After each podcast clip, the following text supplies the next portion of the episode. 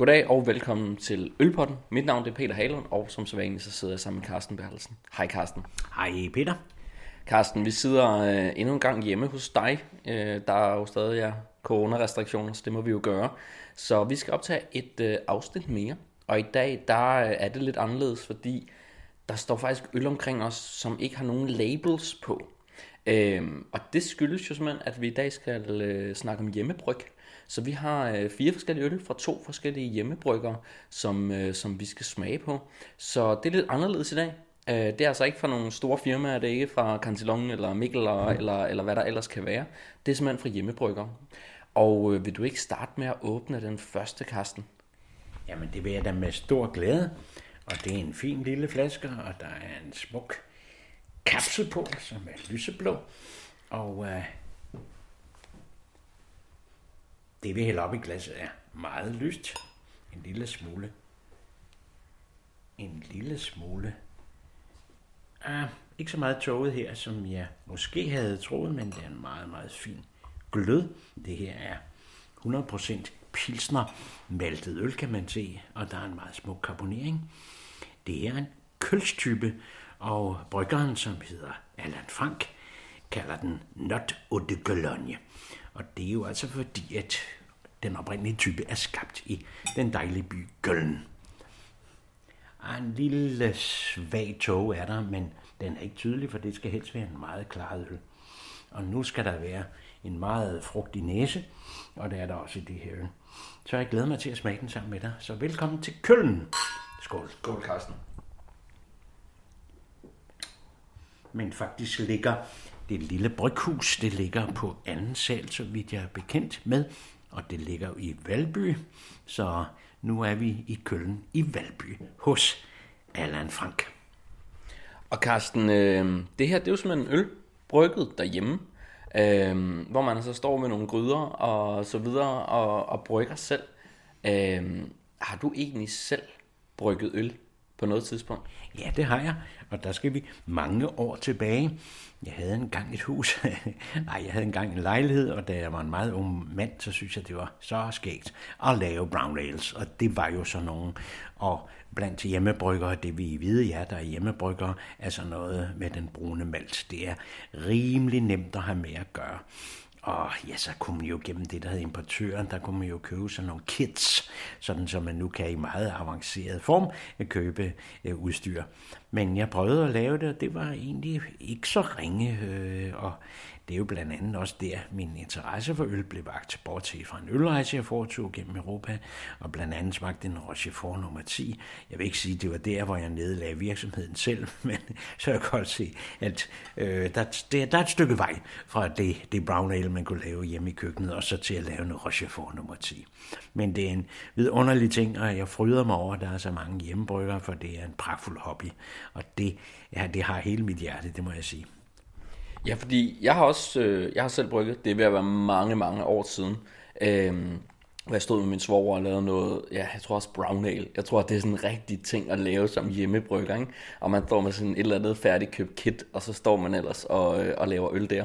Men det er jo noget, tror jeg, som er, er blevet meget, meget, øh, meget større. Øh, også det her med at brygge sin, sin egen øl, eller så er det bare, fordi jeg er mere i i øh, hvad kan man sige, ølmiljøet. Men jeg ved, at der er en fætter, der bor øh, ude af, hvor jeg voksede op. Han står og brygger øl sammen med nogle venner, til trods for, at jeg tror aldrig, de har smagt en sur øl eller noget som helst. Men de, de brygger noget, noget øh, IPA, og de brygger noget brown ale, og de brygger noget måske quad, eller noget i den stil. Nogle af de her sådan lidt, øh, hvad kan man sige, lidt mere gængse, eller sådan, det er ikke en stout, og det er ikke en, noget, vi skal smage senere, sour IPA, eller noget i den stil, men noget lidt mere klassiske, og det er jo bare i virkeligheden også en god måde at få få åbnet op for at forstå øllet bedre. Altså forstå, hvad er malt, hvad er humle. For det giver jo en bedre forståelse af, hvad er øl, når man ligesom står og har, har fingrene i det. Ikke? Men, men Carsten, normalt vil jeg jo spørge om, altså øllets, den her stil, vi, vi drikker, hvad er dens historie osv. Det er jo sådan lidt svært med hjemmebryg, fordi hjemmebryg er jo på en eller anden måde, det er jo der, hvor det hele er startet. Altså tilbage fra mange hundrede år siden, der har alt øl jo, jo nærmest været hjemmebryg til at starte med. Ikke? Jamen 100 procent, og hvis vi tager den herlige Jørgen Fogh Rasmussen, jamen det var jo en incitament. Jeg tror, der var en af hans venner, der skulle giftes, og så synes han, det var da dejligt at lave noget øl til det her bryllup. Og Han begynder så, som man kan sige, amatør, og så bliver han diplom brygger, og så får han lavet et af Danmarks øh, fineste bryghus. Og sådan er der mange, øh, der har begyndt i det små, og der er mange hjemmebryggere, der så er blevet meget, meget dygtige bryggere, for øvelse gør mester. Og det er jo det, der er det spændende ved den danske moderne ølverden, det er, at den er sammensat, hvis vi tager craft brewers, ja, så er den jo sammensat af meget professionelle folk, som Birte Skans og Anders Kismeier, som har en lang og om at øh, møde i gangen gennem det her miljø, og så dem, der lægger ud som glade amatører, men som bliver fremragende bryggere, sådan som tiden er gået. Men det, der er så sjovt ved det her øl, og derfor synes jeg, at du skulle smage det, det er jo, at nu kan du gå ind og se meget, meget præcise opskrifter på, hvordan du kan lave sådan en køl som den her. Altså en overgæret lagerøl. Man kan få meget præcise øh, dessinger på, hvor, hvordan man laver det, men så kan du lige give det den twist, som du synes, at det er som min. Nu bliver det så Allan Franks, eller Frank Allans, øh, undskyld, Allan Franks bryg. Det er det, det bliver. Og det vil sige, at du kan gå ind og, og tage sådan en øl, som er en meget kraftig appellation kontrolleret. Du må ikke kalde dig kølsbrygger, hvis du ikke bor inden for byens volde. Og så er det, at du kan lave noget, som har en tolkning, men som er ret tæt på. Og hvis jeg skal bedømme denne øl, så vil jeg bedømme den som med en meget fin udgave af den her type. Der skal være meget fin malkrop, der skal være en klar, tydelig eftersmag, og der skal være en fornem aroma, og det er der her. Det her er en frugtig lagerøl, men altså gæret varmt. Og Carsten, har du nogen idé om, hvor mange flasker han har lavet af, af den her? Ej, det tør jeg ikke øh, sige noget om, men øh, vi er jo, øh, hvad skal vi sige, gennemsnit på en 50 flasker, ikke? som giver gives til venner og bekendte. Nej, jeg tænker, det er jo, det er jo interessant nu, øh, altså for eksempel hvis man gør en omkring øh, Lambic, så er der sådan en som, som ham her Buffkont nede i, i Belgien, som måske kan sammenlignes lidt med, hvor Raf med Bokke var for nogle år siden. Og der virker det jo nærmest som om, at nogle af de her batches, de er så små, så, øh, så der, øh, der er der nærmest tale om, at det er 50-100 flasker. Og så er det jo nogle gange, de her hjemmebrygger bare bliver så, så hyped, og lige pludselig begynder folk at få smag for dem, og så kan det lige pludselig give mening, at, øh, at, at ligesom, ja, opgradere det lidt, og, og simpelthen begynde at producere en lille smule mere. Og Carsten, vi har også en anden hjemmebrygger i dag. Øh, og det er en, jeg har haft med. Øh, han hedder Kim. Han kommer fra Sønderborg, Kim Jørgensen. Og øh, han har skrevet til mig på Instagram og, og, og spurgt, om ikke vi skulle smage noget af hans øl. Og jeg vidste faktisk godt, hvem han var i forvejen, fordi at øh, han har været sådan lidt inden for hjemmebryg, at, at hans øl er dukket lidt op hos forskellige sådan, øh, ølfolk i miljøet, øh, som har rost ham meget. Øh, og han er også på vej nu til ligesom måske i virkeligheden sådan lidt at tage skridtet fra at være den her hobbybrygger. Det har han været i, øh, i fire år, og så ved at tage sådan skridtet lidt videre til at, at brygge videre øh, på, noget, på noget lidt større. Og han har også lavet et samarbejdsbryg med, øh, med Alefarm, som, øh, som vi faktisk skal smage om lidt, men ikke Alefarm udgaven, men den Kim har brygget derhjemme.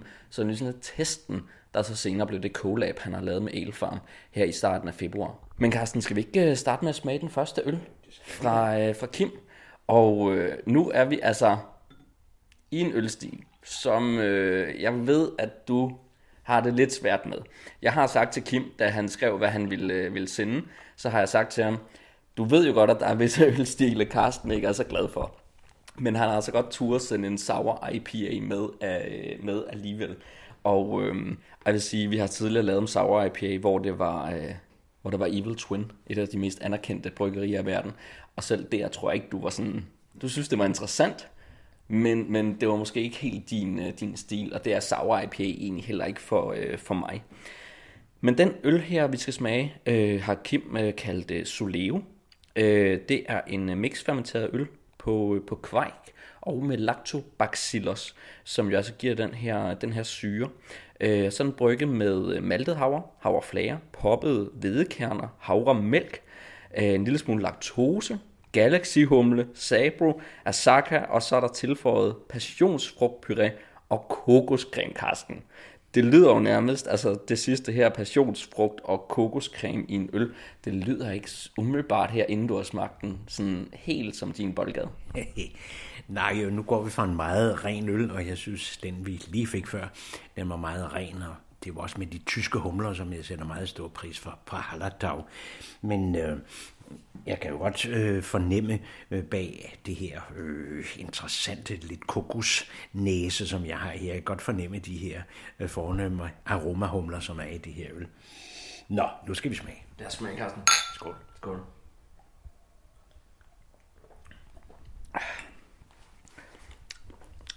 Og Carsten, den hedder jo Solero.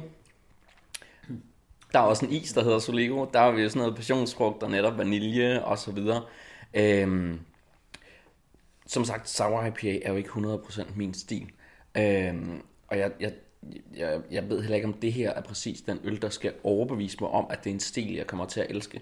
Men jeg synes, den, den, er, den er interessant. Den øhm, har meget tydelig kokos, og den har også meget tydelig passionsfrugt. Så jeg forstår udmærket godt, hvor den vil hen af, men netop at være lidt en Solero-is. Øhm, men er Sour IPA, er det noget for dig? Jamen, jeg synes, det er jo der, hvor mm, vi står og trækker i et tog, ikke? Der står to fortræffelige mænd eller kvinder og hiver i hver sin ende. Og det er det, der er problemet med sådan en øl, at den går ikke i, i den samme retning. Den, den stikker ud, og så kan man sige, at det er morsomt. Og jeg kan fint fornemme syren, som er meget, meget fin. Det må jeg sige, den er meget fin, afbalanceret syre. Men så er det jo kokosen øh, trækker tåret i den anden, øh, til den anden side. Og så er det, jeg har en lille smule svært ved det, men jeg kan godt se, at det her er rigtig, rigtig begavet lavet øl. Det må jeg sige. Og øh, jeg kan sagtens finde balancen i det, øh, men det er altså ikke lige sådan, det skal være, efter min mening. Sorry. Og sådan skal det jo være, Karsten. Altså, det skal jo, øh, det skal jo være, være ærligt, og til gengæld så ved jeg, at den næste øl, den kan jeg i hvert fald rigtig, rigtig godt lide.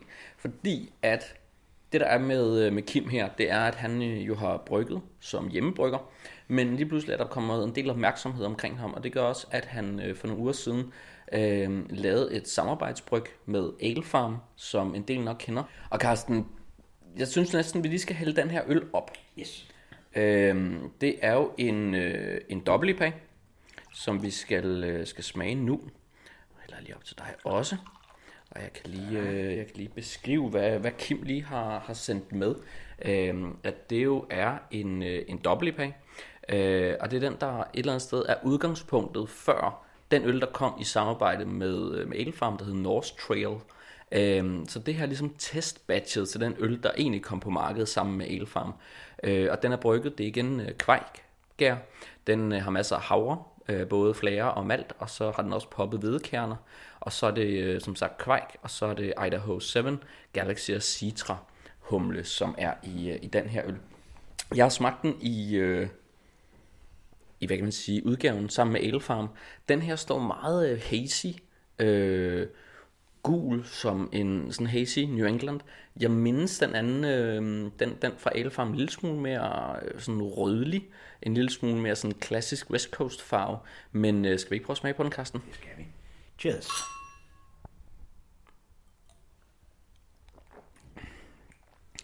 Den har, øh, synes jeg, en virkelig dejlig duft. Øh, det her er i det hele taget bare en øl. Der er ret meget øh, efter min efter min smag inden for en, øh, en dobbelt IPA. Hvad siger du til, øh, til den, Karsten?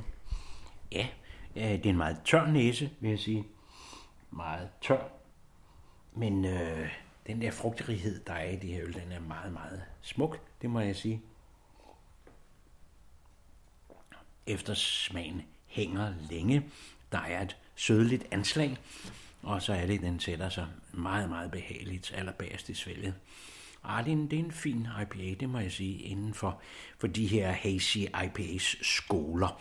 Og nu er det jo, at nu har vi fået New England IPA-stilen, og det var jo Alchemist, der slog det fast, og de havde en øl, der var en lille smule kraftigere i sit lød, næsten som æggeblomme. Øh, men her er jo en haziness, der er meget uigennemtrængelig, det må man sige. Men øh, det gør bestemt ikke noget. Jeg synes, det er en meget fin, afbalanceret øl, det må jeg sige. Øh, hvor vi først bliver ikke provokeret af sødmen, men behageligt øh, overrasket over sødmen, og så kommer den her lange eftersmag af bitterhed. Men vi har også blomsten, og nu bliver blomsten meget tydelig i næsen efterhånden, som den er stået og, og hygget sig lidt i glasset her. Og Carsten, der har brugt øh, kvajkgær. kan du ikke fortælle lidt om den øh, gærtype, fordi det dels ved folk måske ikke så meget om, om gærtyper, men, men kvejk er måske en lidt særlig gærtype. Kan du fortælle lidt mere om den? Ja, det er jo af norsk oprindelse, og øh, det man jo gjorde i gamle dage, det var det jo, at man sankede gæren ude i, i moser og så videre, der hvor der er grøder og der hvor der er frugt, så gik kvinderne rundt og sankede gæren, og det var jo gær, der havde sat sig i dukken, og så når man havde brygget første gang, så smed man det første bryg ud, men så kunne man jo lave en gæropsamling, og denne gæropsamling, det gjorde man så typisk i det, der på dansk hedder en gærkrans, men det har man sandelig også på norsk. Så det er altså norsk natur gær, som man så bruger her, og det er jo en meget, meget spændende videnskab. Det er altså så tæt på vores formøders øh, øl, som tænkes kan. Og jeg kan godt se, at, at det, det, som kvejt gør, det er en, en kraftig tørhed i eftersmagen. Og jeg kan tydeligt fornemme de her gæraromaer, der er i det her øl, og det, det gør den til en meget, meget spændende øl. Så tillykke med den. Ja, jeg vil også sige, at det, øh, den her, den kan, den kan Kim altså godt være, være stolt af, og, og heller ikke nok noget at sige til, at Ale Farm tænkte, at den, den vil de gerne lave i en noget større, øh, noget større produktion. Nu kan man sige, at øh, Kim han står der, hvor at, at nu har han lavet lige pludselig gået fra at være hjemmebryg og brygget fire år, lavet et collab med Ale Farm, øh, og jeg ved, at han har skrevet til mig, at, at nu er der ligesom tanker om det her med at lave en lidt større produktion. Ikke nogen sådan faste øl, som man kender fra nogle bryggerier, der har en fast klassik. Klassiker, de altid brygger inden for IPA eller for stout, eller hvad det kan være. Men eksperimenterer og måske også, jeg ved egentlig ikke helt, om han har tænkt sig at sælge af dem, eller det stadig er sådan ud til folk, han kender, eller hvordan det vil ledes. Men i hvert fald opskalerer det lidt det her øh, bryg, der egentlig bare har været et hobbybryg. Det har man jo set en del gange. Øh, måske det bedste, bedste eksempel er jo, er jo Mikler, Øh, der stod Mikkel derhjemme og bryggede hjemme i køkkenet hans breakfast stout, der så lige pludselig blev populær, fordi den netop var i, i et ølmiljø og så videre, og lige pludselig så ville alle have den. Carsten, det er vel et, et, et meget klassisk måde i virkeligheden at gøre det her på for mange af de moderne bryggere. Ikke for, ikke for Kismeier eller nogle af dem, der måske er lidt højere op i årene, de har måske mere en bryggeruddannelse. Men for mange af de her mere moderne bryggere, der er det vel meget klassisk, at det starter som en hobby derhjemme, og så bliver hobbyen lige pludselig bliver man så god til sin hobby, så muligheden bliver at gøre det til ens levevej. Det er jo meget sådan, det har været inden for de seneste år, eller, eller hvordan? Jamen, det er jo fuldstændig rigtigt. Altså, enten er det oprørere fra et større bryghus, der synes, at nu vil de ikke bare stå og lave sådan øh, masseproduceret øl dagen lang, men de hopper sig ud, og der kan jeg nævne Wilhelm Frank på Gravballe, og så øh, den gode Jørgen Fogh Rasmussen, som jeg nævnte før.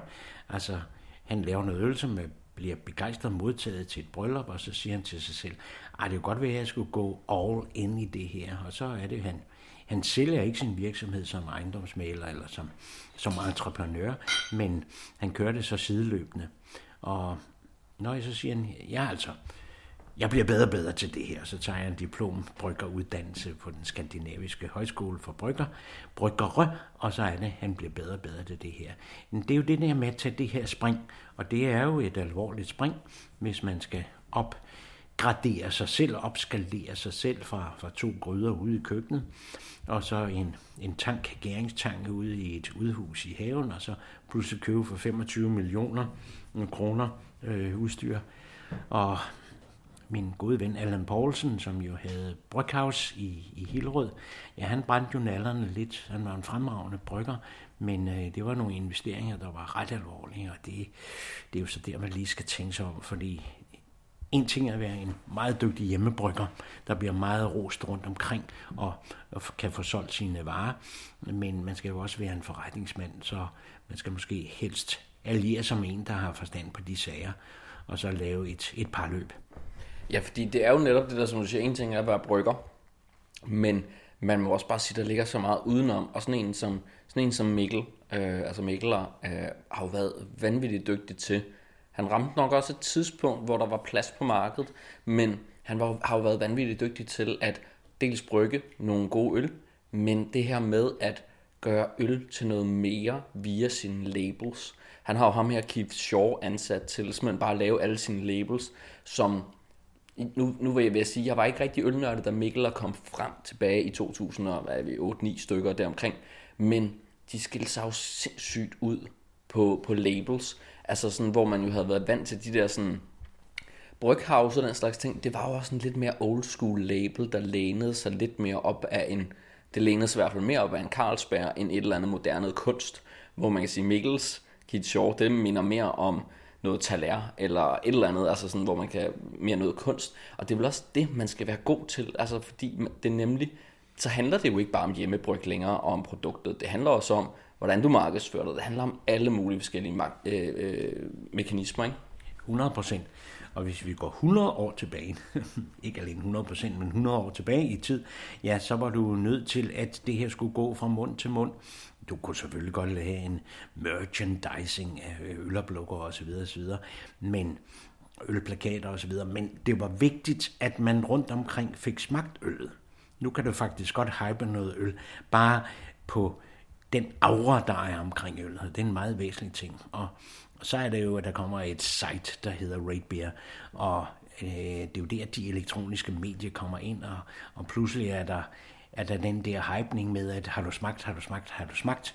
Nu er det ikke fra mund til mund, som det var i gamle dage. Hvis man tog til Dortmund eller Lübeck, så skulle man smage det her det øl. Du er slet ikke nødt til, til nogen som helst ting. Du kan få hente dit øl hjem, og så kan du smage det hjemme. Men du behøver sådan set ikke engang at smage det. Det kan bare gå fra fra, fra mail til mails, fra Instagram-billede til, til det næste Instagram-billede, og så er det jo, at, at du siger, at det skal du prøve. Og så er det, at, at det eskalerer, men det eskalerer inden for, for nettet, og øh, man må jo nok sige, at sådan en mand som Mikkel er blevet i den grad hjulpet af, af nettet. I gamle dage tog det 100 år for formidlelse i øl. Nu kan det gå et halvt år.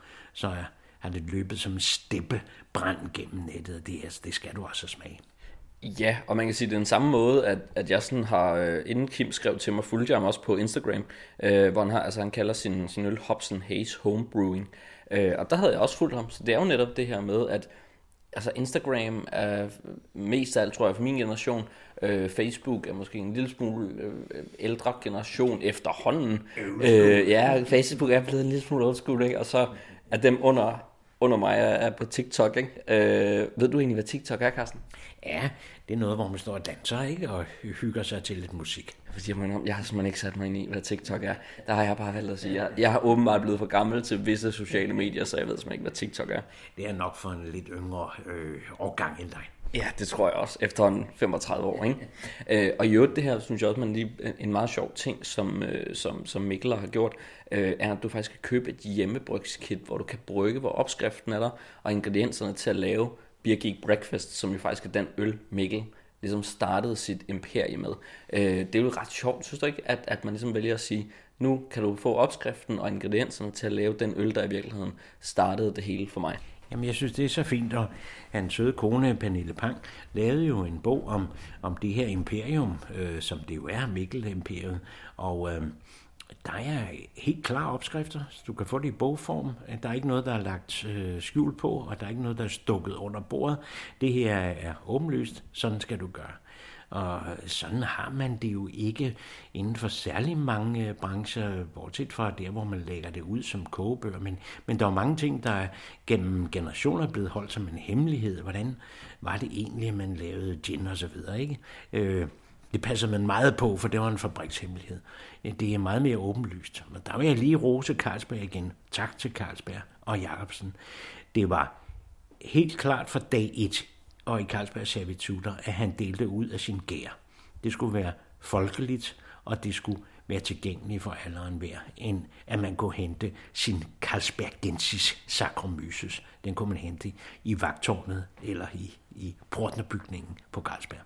Og Carsten, øh, vi har en sidste øl, vi lige skal smage. Den er også fra, fra Kim. Han har været så sød at, at sende tre bryg hele vejen fra, hele vejen fra Sønderborg. De stod på min uh, trappe i, i, øh, i går morges. Så, øh, så der, er, øh, der er lige en øl mere. Og nu rykker vi altså over i det, det helt sorte.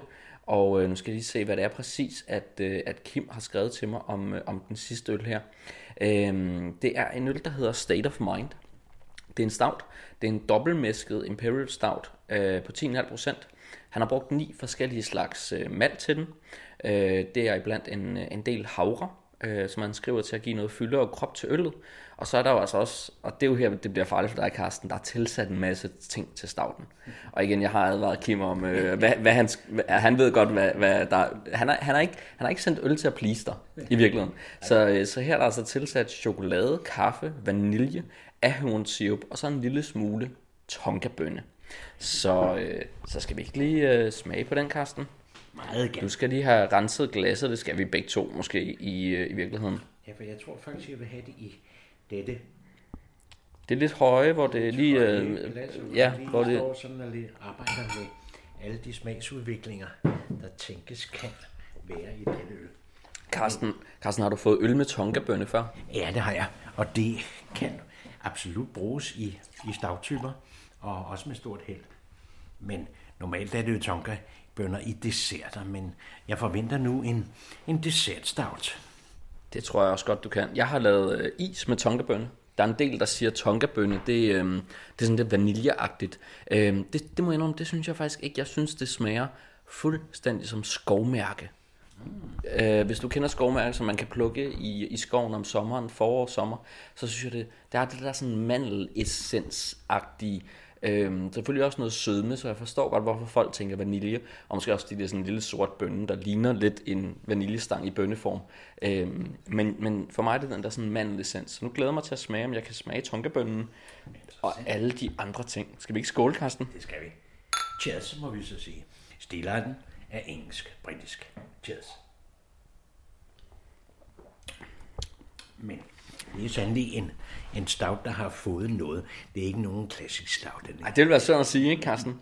Vi har, øh, vi har altså både chokolade, kaffe, øh, ahornsirup, øh, tonkabønne, lidt vanilje og så videre. Hvad, øh, hvad synes du, når du, øh, når du dufter og smager? Man kan sige, den øh, ligner en meget, meget klassisk stout.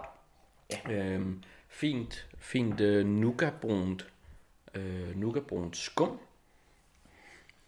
Og øh, jeg synes også, øh, kaffen kommer sådan ret meget igennem i, i aromaen på den her. Hvad siger du, øh, hvad siger du til den, Carsten? Jamen, øh, jeg er ret tilfreds med den her øl. Jeg har et meget sødligt anslag, og så har jeg den her øh, glimrende eftertørhed, som jeg jo godt kan lide i stouts. Øh, jeg synes, den er spændende, den er interessant. Den er en lille smule for sød til mig, men øh, jeg synes, den holder en glimrende balance, og når jeg nu er godt orienteret om, hvad det her går ud på, så synes jeg, den er behagelig at drikke. Det er en 100% dessert stout. Øh, Kim skriver, at den er dobbeltmæsket. Hvad vil det egentlig sige, at en øl er dobbeltmæsket? Ja, det vil jo sige, at du øh, ser lige, hvordan det går med den første mæskning, og så prøver du en gang til. Double mashing, som det jo hedder på engelsk. Altså, du sørger for at få så meget kompleksitet, så meget maltsukker, som du overhovedet kan forvente. Og det kan jo give nogle meget komplekse øl. Nu snakkede vi før om en double IPA, og med double IPA, ja, så kan det jo både være dobbelt i alkohol, det vil sige ekstra meget malt, men det kan også være der, hvor du øh, giver ekstra meget humle, altså dobbelt op af humle end normalt. Altså en normal humling, den ligger på 30 IBU, men hvis du så giver den ekstra meget humle, eller dobbelt op, så bliver det så 60 IBU, og det er der jo mange double IPAs. Men, men det er en double mashing. Går den første mæsk ikke, eller mæsk ikke, ja, så giver den den omgang til. Og Carsten, øh, jeg ved, inde på Tap House, der har du også været, øh, været dommer i forskellige konkurrencer øh, med hjemmebryg. Hvad er det sådan, altså, hvor, hvor, hvor, hvor godt kan man lave hjemmebryg? Øh, kan man lave det lige så godt som en, en stor ølproducent, der producerer på professionelt udstyr osv.? Kan man som hjemmebrygger lave noget, der er på samme niveau? Det kan man 100%, og nu håber jeg ikke at fornærme nogen, når jeg siger det her. Altså ofte er det jo hjemmebryggere, der har en, en glødende kærlighed til det her, og vil måske meget mere end, end der, hvor man skal tjene en masse penge i en, i en hurtig, hurtig fart, om man så må sige. At der kan være meget mere hjerteblod i, i sådan noget hjemmebryg som det her. Og jeg kan godt se, at den her double mashing øh, uh, Stout, den der er der altså lagt virkelig, virkelig meget kærlighed i, og det synes jeg er rigtig, rigtig spændende. Og det vi jo har smagt sammen her, Peter, det er, vi har fået en meget ren øh, lagerøl, varmt gæret lagerøl først her, ikke? og så har vi også smagt os igennem der, hvor der er nogle ender i det, der hedder øl, som er nok så spændende at, at tage seriøst. Så med den her øl, synes jeg, at vi... Ja, altså den skal ikke trække meget længere i en anden retning. Nu vender jeg tilbage til mine to togtrækkende venner, og de står og hiver i hver sin retning. Men den her hiver faktisk i den rigtige retning. Og øh, det er der, hvor jeg siger, at krydderierne, øh, malten og de der tilsætninger, der er, blandt andet den her laktose, det er, det er temmelig okay, det her. Det er godt at høre, Carsten. Carsten, nu hvor sådan, øh, Kim her i hvert fald er sådan på vej til måske at opskalere lidt, hvad er udfordringerne, når, når man ligesom går rent, altså rent teknisk også, når man går fra at brygge på en lille bitte gryde til at brygge på en kæmpe stor kedel? Altså, der må ligge nogle tekniske udfordringer der, fra at, øh, jeg, jeg tænker lidt fra, at man selv går til at stå og lave mad til fire personer derhjemme, til at måske at have, drive en restaurant, eller hvad det ellers kan være. Hvad ligger der sådan af tekniske udfordringer, når man opskalerer sin produktion meget? Jamen, der går jo først og fremmest øh, planlægning i den, og det er jo det, at man skal indkøbe farlig mange varer i forhold til det, man kunne gøre i gamle dage med en pose mals og en pose humle. Nej, hvor skal der tænkes, og der skal planlægges, og der skal tænkes i, i tidsbaner, hvor lang tid har man til det, før man begynder det næste bryg, og har man to kedler at operere på, ja, det er jo en logistik, og det er en logistikproblem, og så er det en opskalering af ens opskrifter. Det er en meget vanskelig balance, og øh, der skal helst være, hvis det er et stort bryghus, og nu kender jeg øh, nogle fortræffelige brygger, blandt andet på, på Amager Bryghus jo milde kineser en planlægning, der er. Og det er jo noget, vi i dag har, gudskelov, EDB til, som det i gamle dage. Gudskelov kan man jo, øh, man kan planlægge alt, men altså, man må ikke stå pludselig der som husmoderen og mangle mel til sin kage. Den er jo altså gal. Og det er jo der, hvor, hvor der er nogen, der måske mister modet, og det er der, hvor, hvor charmen i det her med at være den lille mand, dame, der hygger sig hjemme i køkkenet, og så er det pludselig hard business, og det er hard business. Ja, for jeg, altså jeg har selv en ven, øh, Kasper, der sammen med to andre, der også hedder Kasper, har startet Kasper Brew, øh, som har fået godt gang i den, men jeg ved også, at det er sådan det der med, at netop planlægge, og lige pludselig så, jeg tænker også, når man står derhjemme, og det er hobby, så tænker man, Nå, nu, nu investerer jeg lidt penge, og nu bruger jeg nogle penge på at lave den her øl, og det er hyggeligt, det er hobby. Men jeg ved det i hvert fald med Kasper, når lige pludselig, at det så står, at man skal altså, lave penge på ting, jamen så koster det der stavningfad, man gerne vil købe, det koster en del penge, og lige pludselig må man sige, nå, jamen altså, nu er vi i business, og, nå, altså, og så må man bide det sure æble, som jeg ved, han har gjort op, og sige, jamen, så tjener jeg ikke lige så meget penge på den her øl, fordi det er dyrt at købe stavningfad, men det vil jeg så gerne. Øhm, og at lige pludselig er det jo også nogle større... Øh, altså når du laver et bryg, koster det flere penge, så laver du et, et fejlebryg, så, så er det mere end bare en, en grydefuld øh, af noget malt og, og så videre, der skal ud. Ikke? Så, så det er jo ikke ligefrem det nemmeste at gå fra at være hjemmebrygger til øh, at, at være professionel brygger, der, der laver tusindvis af liter hver dag. Vel? Nej, du skal jo indstille på, at det der var romantik på et tidspunkt for dig, og din store vidunderlige hobby, hvor du sidder og, og bladrer i kataloger, og i var det spændende, og hvor du kigger på alle de her farvestrålende etiketter. Pludselig er det dig, der sidder der med, med det økonomiske ansvar, og det skal man jo lige gøre sig klart. Men hvis jeg nu tager Amager Bryghus igen, de kan jo lave noget utroligt og vidunderligt øl, som de sætter på fader og så videre.